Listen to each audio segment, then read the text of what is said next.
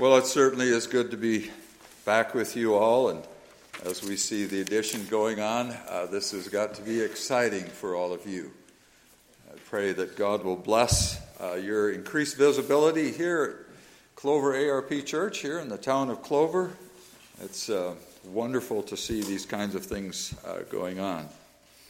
Uh, before we get to the scripture passage, or as you're turning to the scripture passage this morning that we're going to find in 1 John, uh, there's been some discussion uh, with the elders as well as those who are coming to preach here on a rotating basis uh, to be going through the first epistle of John. So, hopefully, uh, as different men come in the pulpit here and you have not yet been blessed with a full time pastor, uh, you'll be treated to uh, hopefully a rather consistent ministry going through First John. As we had some uh, discussions. We were discussing about what might be a blessing to Clover ARP Church, and we uh, settled on uh, 1 John. Uh, if you know anything at all about this particular passage or this particular epistle, John, as an aged elder, uh, is writing uh, just a broad letter to the saints, and he has some concerns that are happening within the church.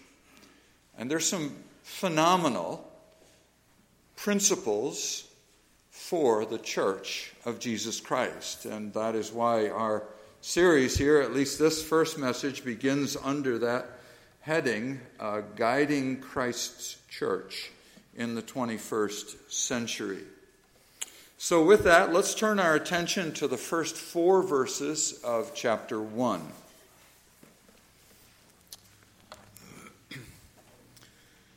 That which was from the beginning, which we have heard, which we have seen with our eyes, which we have looked upon and have touched with our hands, concerning the word of life, the life was made manifest, and we have seen it, and testify to it, and proclaim to you the eternal life, which was with the Father, and was made manifest to us. That which we have seen and heard, we proclaim also to you, so that you too may have fellowship with us. And indeed, our fellowship is with the Father and with his Son, Jesus Christ. And we are writing these things so that our joy may be complete. This is the word of the Lord. Let's pray and ask him for his blessing on it. Father, we thank you for your eternal word. We thank you that you have inspired these words to be written by your beloved Apostle John. And so we do ask of you here this morning that you would give me the words to speak, as well as giving us ears to hear and hearts desiring to live by what you have to say to us. Guide us, we pray as we live out the days that you give us in this life. Father, glorify yourself, we pray. We ask this all in Christ's name. Amen.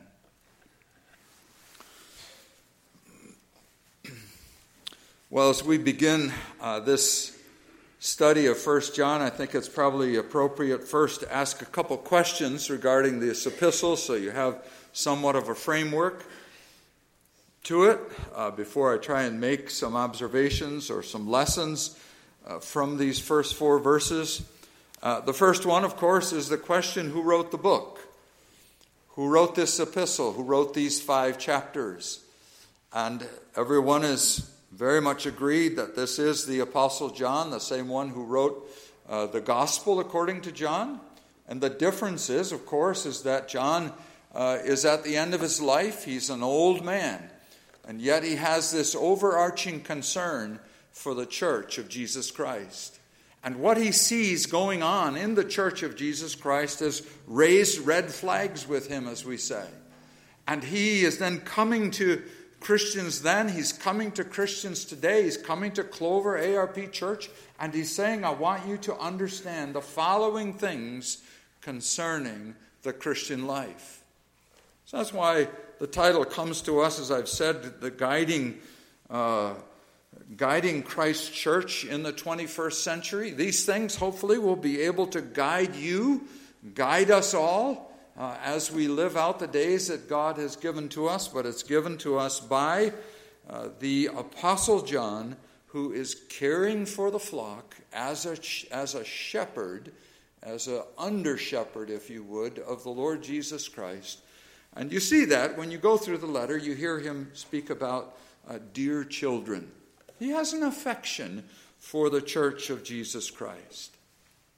The second question that comes to us is why did he write this? I've given you a little bit of a hint uh, about this already, but uh, there were those who were beginning to deny the very doctrines, the very teachings that they had been taught uh, in the church.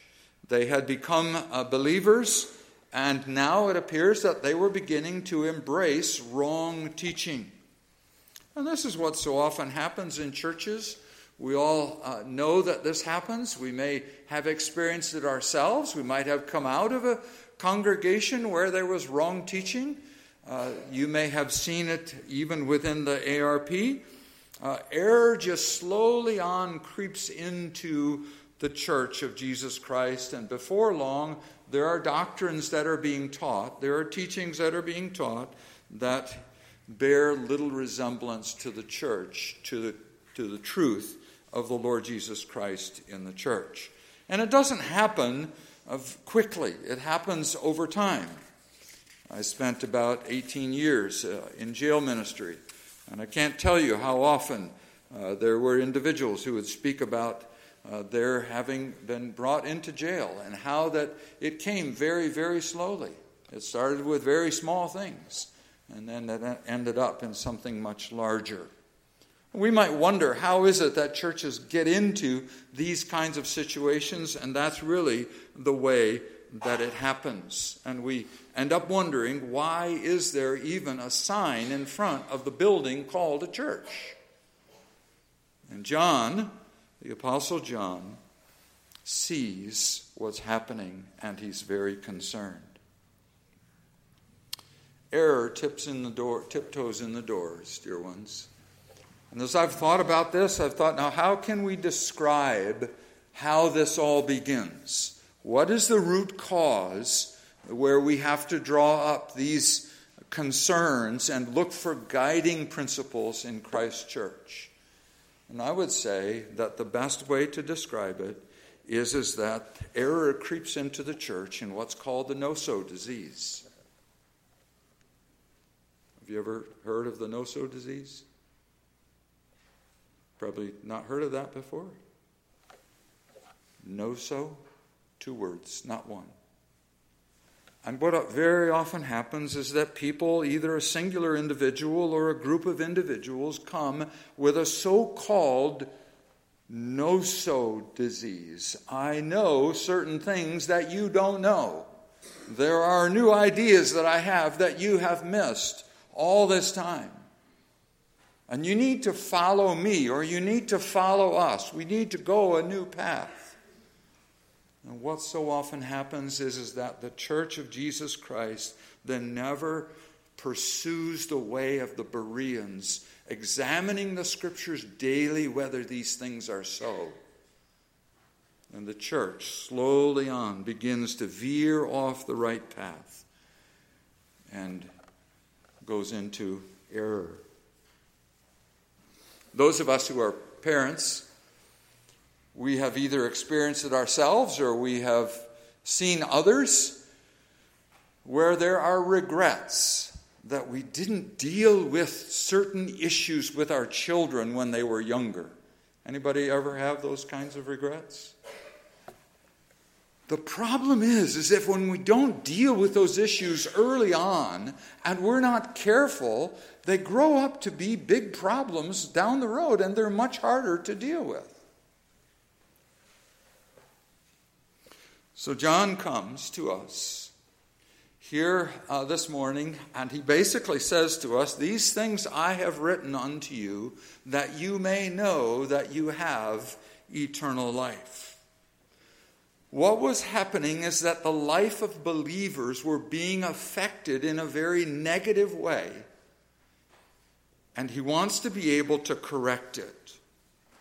And that's why when you read through five chapters, then you see and hear the Apostle John using the word know. We know, we know, we know. 30 times at least, John brings that to our attention. We know these things. And if you look at our text, the very last words that we read, you see that John's beginning uh, shot, so to speak, is that Christians would know joy. Look at these last words. We are writing these things so that our joy, some of your Bibles will have, so that your joy may be complete. And it's very important to grasp that. Is that error that creeps into our lives as Christians is certain to sap our joy. And the Apostle John gives us this principle that is all throughout the scriptures, and that is that joy is essential to the Christian life. And right doctrine, right teaching will lead, properly applied, to joy in the Christian life. And John is aware of that. So, John, he comes, as I said, as a pastor, as a as a shepherd who is concerned about the flock as he is getting very old and he knows he won't be here in this life long, and he has seen what is taking place, and now he comes to you and to me, he comes to them with some guiding principles. Let's look at them together here. Here's the first one I want us to see uh, in our text. We'll see it right at the very beginning, and that is the truth that I am bringing, John says, to you is eternal truth. You see, those who were coming into the church with the error were saying that they had a new truth. It was the error of what's called Gnosticism, gnosis. You see the word know in there. That's a Greek word for those of you who want to be a little bit more intellectual about this. It's that they knew certain things that the Christians didn't know. But John comes against it. And he says, I'm coming to you with a, truth that is eternal. Look at how he says it. You'll recognize these words because he used them in John chapter 1 in his gospel. That which was from the beginning so he says, What I'm telling you doesn't start with what I am telling you. What I'm bringing to you is an eternal truth. He's likely reaching back into eternity itself. Now, some will say he's reaching back into Genesis 1 1. In the beginning, God. But most good commentators believe that John is reaching all the way back into eternity past, into God's eternal plan to show his love to the, ra- to the world race. And that's why John says in John 3:16, "For God so loved the world that he gave his only begotten son." So it's the first thing that we have to understand is, is that the truth that we are holding to is an eternal truth. And the warning sign that needs to come to us is, is that when someone says, I have a new truth, I have something else that y'all have missed, we need to say, wait a minute. Wait a minute. There's an eternal truth that we need to hold to. It's that truth that is once delivered to the saints. And we are called to search that out. We are called to heed to that. So, what was from the beginning, John says, endures. It's eternal, it lasts. And the first thing that ought to cause our warning flags to go up is when someone says, or a group of people say, well, there are new truths out there that we've missed. doesn't mean that the church isn't always reforming. It should. John Calvin said the Reformed church is always reforming, but it's always reforming according to what God has said. If Clover ARP Church is continue is going to continue to be a blessing for the people of God, for this community in an outreach way, giving the gospel of Jesus Christ the only way it will continue to exist to the glory of God is to do so heralding the eternal truth of the Word of God. Now, why is this so important for us today?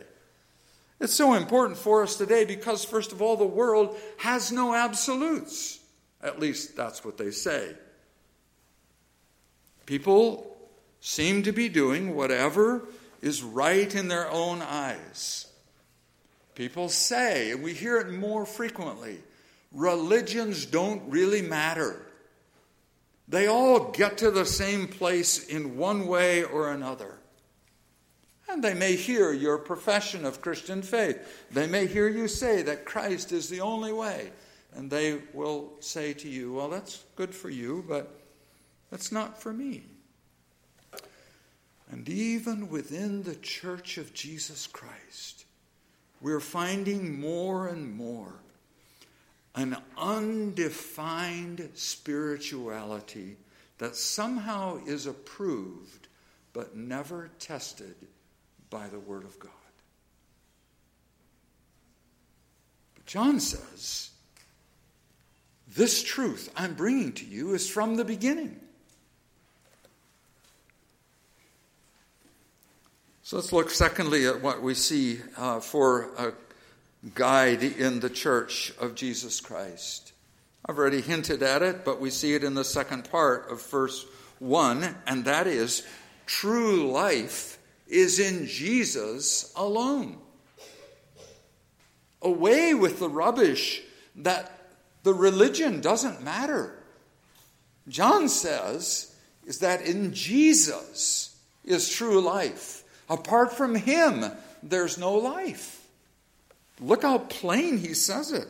That which was from the beginning, which we have heard, which we have seen with our eyes, which we have looked upon and have touched with our hands concerning the word of life. And he's bringing us face to face with Jesus, who is the word of life. The only way that you and I have come to life is through the eternal word. This does not end up being a closed book to us. This is a living book. This is the living word of Christ. And our profession is to be based on and rooted on this one word the word of life.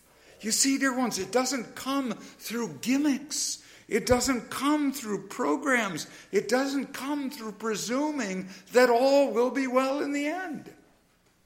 It comes through the word of life, it comes through believing on Jesus Christ alone. And that's why the Lord Jesus said to his disciples, why he says to his people everywhere, through the word, to his servants, preach the word, teach the word. And that's why this ministry that is a faithful ministry in Christ's church is always rooted upon the Word. That's why a pulpit is in the center of the building, because the Word is to be central in the ministry of the church of Jesus Christ.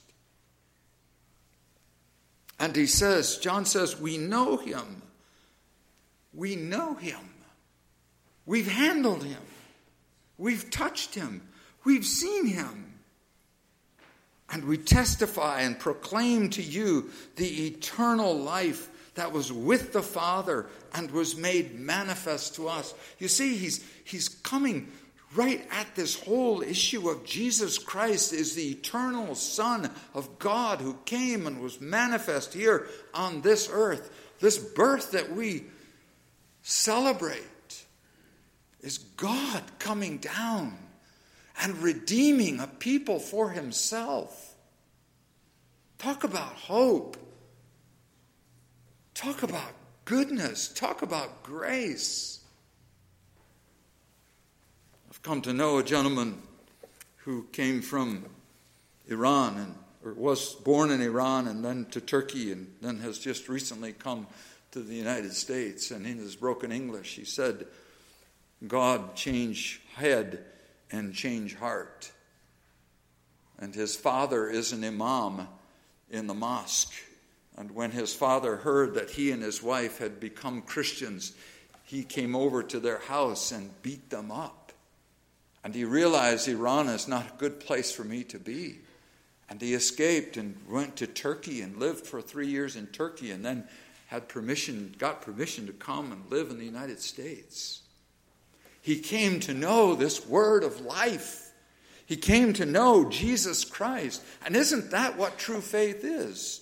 Isn't that our profession? Jesus has become real to me. I ask you this question Do you know him? Are you in Jesus Christ? If you do, rejoice. You have every reason to rejoice. If you don't, I'm holding the word of life to you. It's for your receiving. Come to him today. Come to him. Know him by faith today. Let's look at another guiding principle, if you would, uh, in our text. And this is, I fear, so often missed, and that is, is that we are to be dependent on the Spirit's work. We are to be dependent on the Spirit's work. Look at where I'm taking this from in verse 2. The life was made manifest that's the word, manifest. And we've seen it and testified to it, which was with the Father and was made manifest. There it is again, twice over. John is wanting to emphasize this was shown to us. We came to know the truth of the gospel, not because we were so clever, not because we had everything all figured out, but we came to know this because God, by His Spirit, came and revealed Jesus to us. He took us out of darkness and he brought us into his marvelous light. This is all over the scriptures. That's why our reading this morning came from Ezekiel 37. And God asks Ezekiel, Can these bones live? Oh, sovereign Lord, you know. Ezekiel's almost like he doesn't know what to say. What does God say to him? Preach to these bones. They're dead. That's the reality of life. By nature, we are dead. By nature, the world is dead. But our great hope doesn't lie in the fact that we have got it so figured out that if we do the right things, somehow people will become Christians. Rather, we have the word of life gives us every bit of encouragement to hold out Jesus Christ, knowing that it's the Spirit's work. And we pray and pray and pray that God will manifest Himself to them. You see, if it's all so easy as some churches proclaim, why is it then within Christian families, there are some who believe, and there are some who fall away, who never embrace Christ. It's because it's the Spirit's work. And so the Apostle John comes to you and to me. The whole Scriptures come to us. Jesus himself says to, to Peter, for example, that the truth of Jesus was manifested to him. My Father in heaven has shown you these things. Even Jesus, when he's speaking to Nicodemus in John chapter 3, except you be born of water and of the Spirit. That's our hope. That's the guiding principle by which we're to live out the gospel. I have one more that I want us to see, and that is that the true mark of genuine faith always results in joy. Always results in joy. Well, combined in with that joy, of course, is fellowship. You see it there as we uh, look at the latter part of verse 3.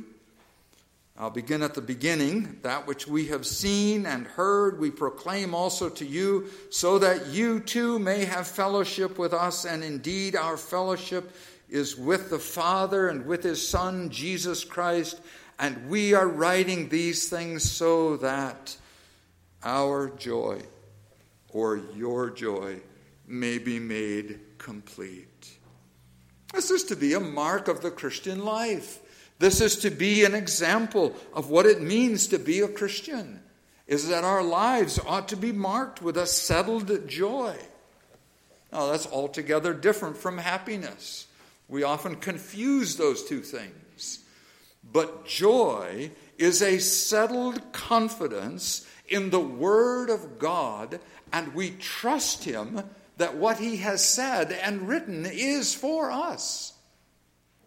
So when the world seems to be going to pieces, we don't go to pieces. But we in the church of Jesus Christ are living out in joy. We are settled, as it were, in the truth that Jesus Christ has come and our fellowship is with the Father and His Son, Jesus Christ. That's what true faith does. And so you see, the Apostle John comes to you and to me, he comes to them in the day that he wrote this, and he said, True fellowship with God has its joy. And we should know of that. The Apostle John is concerned about that. He says, right flat out, we are writing these things so that our joy, your joy, may be complete. So, this joy that we experience is not the same thing as happiness. There may be an element of that in it. But this joy that's supposed to mark us as Christians is a settled confidence and satisfaction in God. See, this is very much like what the Westminster Shorter Catechism asks What is the chief end of man? The chief end of man is to glorify God and to enjoy Him forever. Even in John 16, I have a reference listed here, John 16, 24. Truly, truly, I say to you, if you ask the Father for anything in my name, he will give it you. Until now, you've asked nothing in my name. Ask and you will receive, so that your joy may be made full. Well, here's what happens so often in the church of Jesus Christ as we come to a close here, and that is there are blurry lines within the church happens all over the place. It seems like it's the natural thing. We devolve into blurry lines. People will say we just need to get along, regardless of what a person believes. Things just have to feel right. I trust you see, even in these first verses right here uh, this morning, that's not what the scriptures teach. The scriptures teach us that True Christianity, true fellowship with God, is based on specific truths. It's based on the Word of God, the whole Word. And true fellowship, true joy, only comes when there is a common ground. So, dear ones, I commend these four verses uh, to you here uh, this morning as hopefully more uh, messages will come to you from First John. May God give uh, to each one of us to know this joy and to know it more and more as you live out your days here at Clover ARP Church.